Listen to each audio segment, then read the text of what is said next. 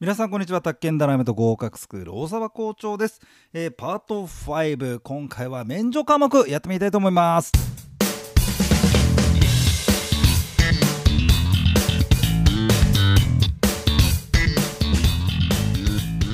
えー最終コーナーに、えーいよいよ入りましたパート5でございます。免除科目としましてですね。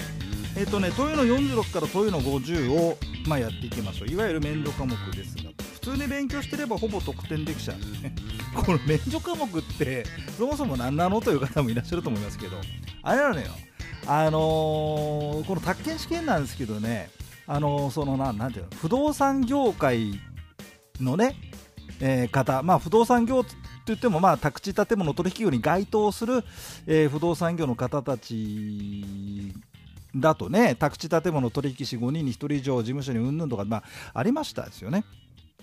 で実際ですねこの宅建試験この受験する方なんです受験する方なんですけど不動産業っていうのがね3割ぐらいなんですよ。あとの方がまあ金融機関とかま建設の方とかまあいらっしゃいましてあと他業種学生さんそれから主婦っていうなんか、えカテゴリーもありましたけど、まあ、そういった方たちで7割ぐらい占めてましてですね。はい。であのーでさらに不動産業界の方たちってあんま勉強しないんですよね。ですんでね受かんない。まあ試験機構の方もまあそういうことも考えてたんですかね。だからまああのー業界じゃない、まあ、つまり一般のって言い方で言う方たちが、まあ、まあ普通に勉強するでしょう。で合格しますけど、えー業界の方がちょっとってんで、えーそれでね宅建合格した方がそのまんま不動産業宅建業界に入ってくれるかってそうでもなくてざっくり言うとですねあの宅地建物取引士の資格登録ってあったでしょ？ずいぶん前にやっても皆さんもうすっかり忘れてると思いますけどね。えー試験に合格して、えー登録してと。それでね累計なんですが、えー昭和33年からこの今の宅建士というね、まあ、こういった制度が始まりましてそれの累計なんですけど110万人なんですよね今ね。登録してる方が。それで実際に取引証まで交付受けてる方が確か55万人ぐらいでそのうちあの宅建業界で働いてる方が30万人ぐらいなんだって。そう。でうち1000人の取引士ってのは20万人ぐらいだったかな。こんな感じで。えそれで宅建業者が今12万78000いるんですけどもあの 1, 1業者平均のえ従業員数が4.6人ぐらい4.4人だったかな、まあ、4人ぐらいなんですよ。で1人でやってます2人でやってます人はものすごく多くて、はい、で 4, 4人ぐらいでその中で、まあ平均ですよ1業者に宅建士って何人いるんですかって言ったら1.7人なのね。だ45人でやっててうち1人が宅建士ってパターンなんですよ。でまあちょうど5分の1がまあまあなんていうのそれ5分の1でキープできてるっつったらね言い方がいいのかなまあそういうことなんです。ででそんなまあこともありまして、えーで宅建士ってのはまあ増やしたい増やしたいっていうかさまあそうだから業界の方は受かってほしいなっていうことで5点下駄を履かせましょうっていうまあそういった制度なんですよ。それでねこの5点免除でこの5点免除で、まあ、いわゆる5問免除の方ってのは全体のね2割ぐらいだ確かね。うんで合格率なんだけど全体で1567%で、えー45点45問の方5問免除の方の合格率も20%ぐらいそんなに違いがないっていう。おいおいみたいなね。まあそういうことです。はい、で宅建ダイナマイトもこの5問免除講習の、まあ、実施団体で登録受けてますんでね。もし業界の方。まあ時期がありますけど、えーえーということで、はい。えーほぼ得点できますよ。というの46番が住宅金融支援機構。47番が景品余剰とあの48番の統計につきましては今現在ねこれ収録している段階では全ての統計データ出揃っておりませんので、えー出揃いま出揃いましたらねまああのまあその何、まあ、レジュメでまとめまして、えー夏ぐらいですかねあの皆さんにまあお届けできりゃと、えー思います。えー、とそれからまあ建物の土地の形質建物の構造えー、46番47番は過去問と同種子の繰り返し出題でというの49番もまあほぼ、うん、同種子ですね50番がちょっと変わったところを出しますが49と50についてはこれあのなかなか試験対策難しいんですよね。えですんでねえ過去問で出てるまあ言葉とかあんじゃん。えそれを49と50日はねネット検索で画像とかなんかああいうの見てもらった方が早いです。うん。まあそれ一番だまああこうそうかだって扇状地とかさあのー、そんな言葉ありますよね。三角巣とかね。でどんなんだろうと思ってね。見てもらえばまあ写真でも何でもいくらでも出てきますんでああこんなもんかと、えー、のがいいと思いますんでね。はい。で今日の講義はこちらで終わりです。寝巻きには行きません。寝巻きには行きません。はい。だまあ普通にやって得点しちゃいましょう。で先に景品表示から行こうじゃねえかってんで、えー、730ページインチキ不動産のインチキ不動産を見破れ。で表示基準ってあるんですよね。はい。歩いてすぐとかね絶対値上がりとかね。歩いてすぐったってどういうすぐなんだよってんで、まあ、1メーターにつき、あのー、8ああじゃあごめんごめん。80メーターにつき1分っていうね表示にしましょうと。えー、でまあ試験でもたまに出ますけども。あのあれよその80メーターで80メートルで1分っていう風にしましょうっていう風に決めたんだけど当初はねあの、業界の皆さんが「いやお前100メーターで1分にしてくれよ。あなるべなるべく分数短くしていかねよ」急いで歩きゃ100メーター1分だろ。ってね。でそれはあのこの80メーターを1分にしようっていう風に、えー、頑張った、まあ、女性の方だったらしいんですけどね。いやいやと。そんな早く歩けません。普通に歩いてだからまあうん、確かまあヒールとかあんなんだったかな。まあまあなんかほらスニーカーとかでダッシュで早めにやばい遅刻するみたいな感じで行きゃってことで、うん、100m1 分だよ。1分すんだよなんてね、うん。まあ、当時の親父たちがギャスか言ってたんですかね。ダメっつってね、えー、そうなったっていうのがあのあれでやってました。NHK の「チコちゃん」チコちゃんでですねあのー、その話をやってましてね。へえと思って見てましたけど。まあそんな景品表示法でございます。一般消費者の利益を保護しようって言うんですね。景品表示法は足利の一番不当景品類及び不当表示防止の略で不当な景品類の提供。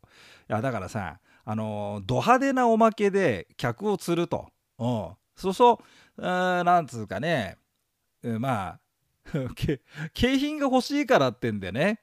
買っちゃうと。はい。私の子供の頃なんかはなんだっけ仮面ライダースナックでしたっけかね。プロ野球スナックなんかあったじゃんほら。今な何でまあカードが欲しい今もそんなのあんのかね？子供の中でちょっと分かんないけどさ。ああのー、ねカードが欲しいんでと。いやそんな買った記憶がありますけどね。当時は長嶋監督長嶋さん、まあ、私が小学生小学校3年4年の時だったら10歳ぐらいの時ですよね。長嶋監督、まあ、長嶋さんが引退したの。昭和49年、えー、中日ドラゴンズのね与那嶺監督率いるドラゴンズが優勝した年で引退なさったんですけどあれ見てましたもんねあのテレビでね、えー、まあ、話をちょっと戻しますと。あその時アントニオ猪木とか強かったですよね。だから野球かプロレスですよね当時のね。ということで、アラカンの皆さん、そんな話をしたいと思います。若い詩は何の話か全然タイガージェットシーンとか知らないっつってんだもんだって。ねアントニー猪木とね、新宿伊勢丹前でね、乱闘してっていう。今そんなことやったら怒られちゃうよね。傷害事件だなんてね、全然もうやらせなんだけど。えー、その具体的な内容は不動産業界では不当、あ、えっ、ー、とね、不当景品の不当表示防止で、まあこういうことやっちゃダメよって方向性決めてんのよ、ざっくりと。でどういったのが不当表示まあだからインチキな表示広告の表示になるのか、えどういったのが不当な景品類になるのかっていうのは各業界で決めてねと。そりゃそうだよね。不動産業界での広告と例えば食肉業界での広告と。和牛とかさあんじゃん、あそういうの表示とかさ。あとは何だろうね自動車メーカーで燃費とかさまあいろいろあるじゃない？でそういうのカタログ見てスペック見てあいいなと思って買うんだけどそのスペックどうなスペックの表示基準はどうなのみたいなのは、えー、各業界で違いますんでねそれぞれでやってくださいと。で不動産業界ではこの不動産の表示に関する公正競争規約え不動産業における景品類の提供の制限に関する公正規約っていうのが定められてで宅建試験はこの規約の内容で、うん、まあいいか悪いかと、え不当表示になるのは何年と、まあ、そんな風に出てきますと。簡単です。はい。えー、で、それで730ページは以上そんなところでいいです。で、731ページで、じゃあ表示に関する公正競争規約で、えーと、読んでて楽しいっすよと。広告開始時期の制限で、宅建業法でもあったよね。建築確認や開発許可などがあった後じゃなきゃダメよと。えー、それからね、鍵括弧の2番で、特定事項の明示義、明示義務ってこれデメリット表示です。はい。うん、であのこれデメリットっていうかさ、なんかあんだよ。やっぱり安いなりにはそれなりの理由があるっちゅうことでですね。えー、一般消費者が通常予期することができない。一般消費者が通常予期することができない。で、まあ、宅建やってる方ですと何これ市街化調整区域なんじゃないの？こんなに安くておかしいなとかさ。再建築不可物件なんじゃないの？これなんか奥の方だし敷地がとか分かるんだけどそうじゃない人分かんないですよね。で物件の形成や環境などの関する事項または相手方に著しく不利な取引条件見やすい場所に見やすい大きさ見やすい色彩の文字によりと見やすい色彩の文字っていうのもねまあこれがどういうのかっていうのもいろいろありますよ。あのテレビコマーシャルなんかでさこんなにお得ですなんだけど細かい条件がさ一瞬ふわってこう 細かい字で画面の下の方にふって出たりして見えないもんね。ナンバーワンって言うんだけど何のナンバーワンなんだとかさまああんちゃんいろいろ。あれもどうなのかなと思うけどねまあそんなわけで。ええ。だまあ結局なんかそんなにすごいもんはねえよってのがさまあまあまああらかんぐらいになってくればあかんだけどねえ なんかあんだこれとかさあんじゃんねじゃあなんかあんじゃん見てくよえー、何でも俺出たほら市街化調整区域 えー、宅地の造成及び建物の建築ができません16ポイントこの16ポイントっていうのがあのパソコンのほらワードとかの16ポイントってえらいでっかいけどあれじゃないあれはあのねフォントの大きさじゃなくて活字らしくて後で調べてみて16ポイントって意外とちょ 5, 5ミリだかなんだかかな。う、だって、うん、市街化調整区域で宅地の増設つまり開発行為ですが市街化調整区域でも開発許可を受ければ開発行為ってできるんだけど事実上開発許可って出ないじゃん。だからまあそこのところを丸めて宅地の造成はできませんと。あと建物の建築はできませんって言うけど公民館とか図書館とかさ、まあ、そういったまあ建てられるものあんじゃん建築許可ってやったじゃん市街化調整区域の地下圧許可型開発区域以外の区域ねすっかり忘れてるわはは忘れちゃったねみんなね大変だえー、建物の建築はまあ事実上できないからと。えー、それから丸2番がほら再建築不可建築不可だってよ。あの道路に2メートル以上接してない土地。結構これ見ますよね。あるよ、うん、23区で20東京23区に住んでるって言うとは都会なんてしてますけどあのそれ都市計画の恩恵を被ってんのは駅前とかでそこから裏 区の名前を言うと差し障りがありますから言えませんけど「えーく」とか「えーく」とか「えーく」とかでね。あの都市計画放棄されちゃってますんでぐっちゃぐちゃ戦後のあのまんまみたいな細い色うんぬんかんでね。えそんなところに古臭い一戸建てがあってね。えー、土地付きだよ23区だよなんつってね、うん、買ったはいいけど再建築不可。3番がセットバック。これも忘れてるね。道路の中心線から2メートル以上バックしてちょうだいよって。セットバック。面積おおむね10%以上であればその面積を明示と、えー、土地取引において土地上に古や廃屋等があると。はいその旨明示。えー、湿原とか泥炭地ね、えー、小宅地っていうのは、えー、その旨を明示。高圧電線ろ過。これよく見ますわね。あよく見ますよね。っていうかあの私がちょっと整骨院にまあたまに通ってるんですけどね、えー、肩が痛いだ腰が痛いだっていう体でね今言ってますけど、えー、そこのところなんかちょっとボーク都内23区のボークですけどそこはもうねえやっぱまあ県境ってこともあるんでしょうかね。高圧電線がブワーッとね。えー、この下だったらどうなんだろうと思うとがありましてね、まあ、写真とか撮ってブログでアップしたりしてますけどね。ここが高圧電線路下だよっつってね、えー、733ページが傾斜地だってよ。大変だ。傾斜地の割合が土地の面積の30%あの上から見下ろしたら平らなんだろうけどよく見たら傾斜地だったって言ってね。霧戸だ森戸だなんてやんなきゃいかんでしょう。あと著しい不正形地あ三角形とかね。ああ。とは面積が500平方メートルでは買えなんつってね。あのなんだっけな。畑や田んぼのあぜ道。なんかすごい細長いなんなんつったかね。なんか うん。そうあぜ道をと合わせて500平米でなんで売ってたところもありましたけどものすごい不正形地ですよね。えー、それから道路法による道路とか都市計画法の都市計画道路だって、うん、こう道路になりますよとかね、えー、とそれから19番であこれは相当期間のあたり中断していただって。でコンクリートを、まあ、例えば壁作っといて中断して、えー、でしっかり乾いたコンクリートのところにまた壁を継ぎ足すじゃん。こうベニヤかなんかで挟んでさ。そうするとコールドジョイントっつってね滑っちゃうんだよね。うん、あのー、もう乾いちゃった同士混じり合わない。うん、もうそういう時代は終わったの？みたいな感じ。ね。えー、コールドジョイント後でネットで検索してみてください。建築条件付きだってよ。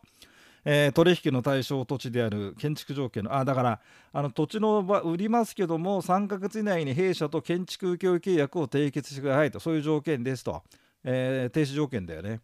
建築条件だよね。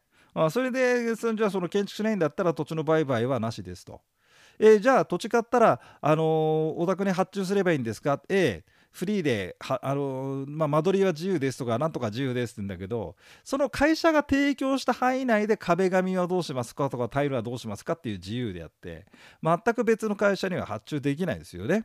うん、だからさえなんてことにもなるわけですよ。じゃあなんで建築条件付きで宅建業者、まあ、ハウスメーカー系の宅建業者でね売るのかっていうとあの土地があって戸建て住宅建てちゃってから売るってなると売れなかった時にあの在庫のリスクがあるじゃない。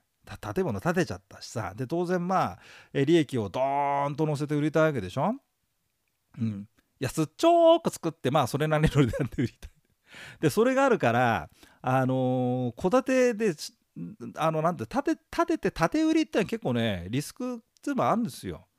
だから、えー、っと土地だけさ売るとかまあまあ仲介をしますよとかでまず土地をまあ客に渡して、えー、それで建物を建てると。うん、でそうするとさあの何、て言うのかなほら戸建てあの自分たちで建て売り建てちゃってそれをセットで売るっていうリスクがなくてねでまあ、必ず発注してくれなんて、まあ、そういうことで新築戸建て住宅を建て売りできない業者がねよくこの建築条件付きなんてやってますけどね。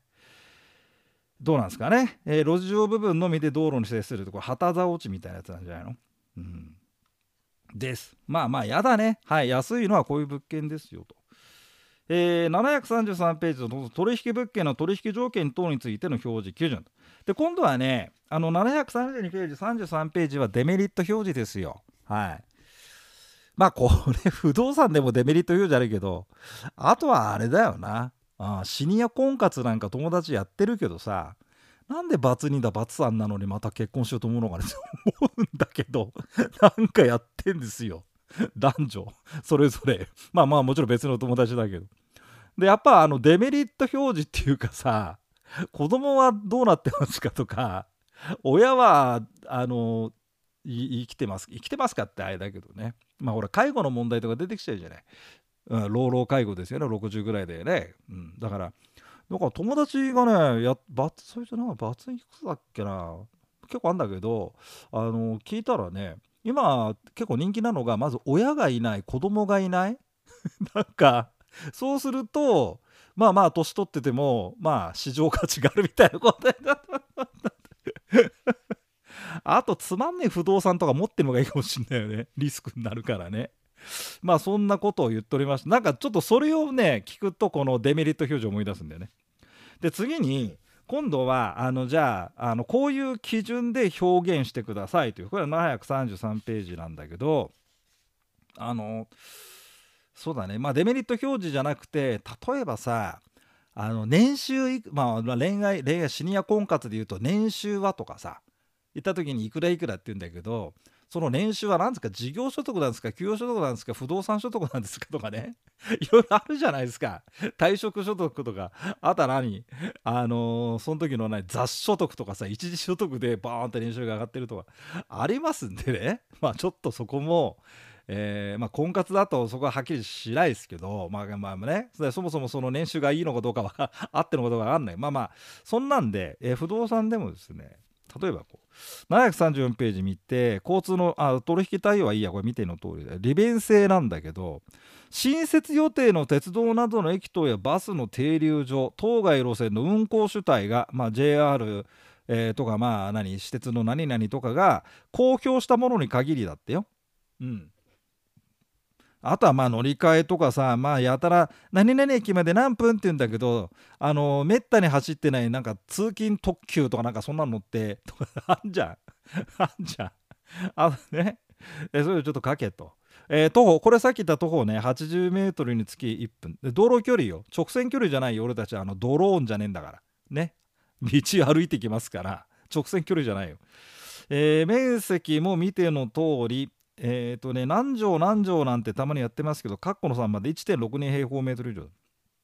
うん、すっげえなんかすげえこじゃれたマンションのさ販売だと、あリビングダイニングキッチン LDK 8.2 J なんだろう J 言ったらね畳のジョーのことです。なんてちっちゃ書いたね。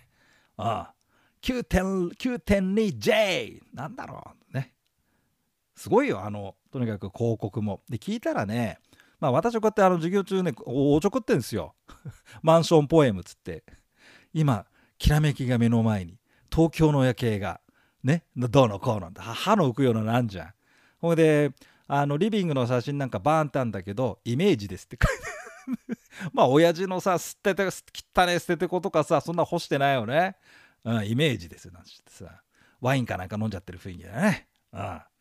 うん、食べないよあのあのカップヌードルとかそういうなんかこう日常日常の私なんかもうあの納豆巻きとかなんかそういうのほらむしゃむしゃって食ってそこらにゴミへえなんて置いていまして怒られてますけどそういうなんですかねあコーラ飲んだ空き缶が転がってるとかねあとはノンアル、まあ、私酒やめちゃったらノンアルですかね。はい、楽しい日常生活っていうのはまあ綺麗に映ってなくて。やっぱまあインテリアコーディネーターがね本気をこいてと。イメージです。なんて書いてあったりして、えー、そんなんですが。はい、えー、それでねだから広告もね皆さん見てもらって、はい、マンションポエムだっけな？なんかそんなんでサイトもあるよね。うん、まあおちょくってるのがありますんでね。でとは言ったらさ広告会社のやつ聞いたらお前さと。俺たちな広告1枚で1億円ぐらいの売ってんだからね？だから景品表示をすっげえ詳しいのなんでったらば当たり前だろお前とか言って。広告会社のやつに 怒られたことがある。まあ、あんまりにからかってたらさ確か電通系だったんだよ。